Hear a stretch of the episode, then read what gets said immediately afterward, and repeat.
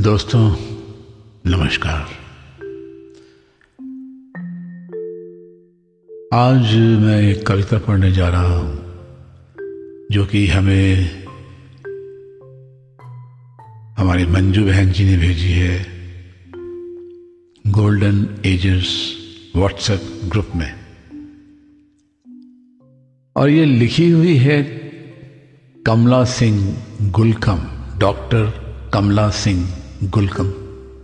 उनकी बहुत सुंदर रचना है। वास्तव में पढ़ने से पहले ही मुझे एहसास हो रहा है ये। और थोड़ा भावुक भी हो रहा हूँ मैं, जो शब्दों को उन्होंने प्रयोग किया है, जो एहसासों को उन्होंने कागज़ पर उतारा है, लगता है कि दिल निकाल कर रख दिया है।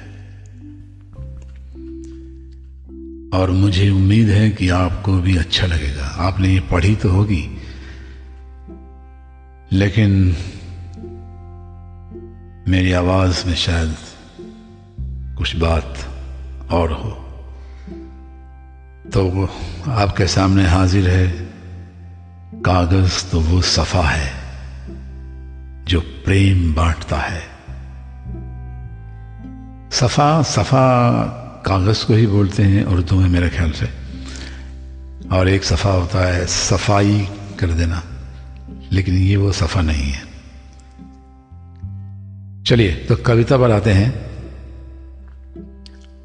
कागज़ तो वो सफ़ा है जो प्रेम बांटता है। छिपकर करवटों में पुस्तक के वक्त काटता है। कागज़ तो वो सफ़ा है जो प्रेम बांटता है, छिपकर करवटों में पुस्तक के वक्त काटता है, कभी मुट्ठी में दबा है, कभी दिल से वो लगा है, बेताबियाँ समेटे कभी तकिए में छिपा है। लाया सुहाने सपने जो हमें लगे थे अपने कभी दिल के दर्द को वो धीरे से काटता है। कागज़ वो सफ़ा है जो प्रेम बांटता है छिपकर करवटों में पुस्तक के वक्त काटता है। वाह, आगे लिखते हैं वो। जो सपने हैं नज़र में जो अपने हैं जिगर में, जो दूर हैं बहुत पर, दिल में बनाए हैं घर, जो सांस में बसे हैं, हर आस में बसे हैं, शब्दों के जाल बनकर मिलने का रास्ता है। कागज़ तो वो सफ़ा है, जो प्रेम बांटता है, छिपकर करवटों में पुस्तक के वक्त काटता है। वाह, क्या बात। बेहतरीन। जिनके लिए हम गाएँ, प्यार का तराना, करते यही दुआएँ, फिर से हमें मिलाना, वो प्यार, वो तराना, वो दिल का दिल मिलाना, बिछकर कलम के आगे शब्दों में छांटता है। कागज़ तो वो सफ़ा है जो प्रेम बांटता है।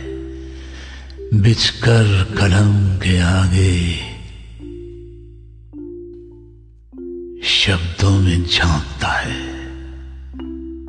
कागज़ तो वो सफ़ा है जो प्रेम बांटता है। वाह, क्या बात है डॉक्टर कमला सिंह जी। बेहतरीन रचना आपने की है। पढ़ने में मज़ा आ गया अब देखना है कि सुनने वालों को क्या मज़ा आता है। चलिए बहुत बहुत धन्यवाद और बहुत बहुत धन्यवाद मंजू जी का, जो इतनी बेहतरीन कविता लेकर आई और हमारे सभी सीनियर साथियों के साथ शेयर की। बेहतरीन, मज़ा आ गया। चलिए फिर आपको फिर मिलते हैं। इजाज़त दीजिए इस नाचीज़ को, राकेश कपूर को, अपने दोस्त, अपने होस्ट को। Thank you so much for the listening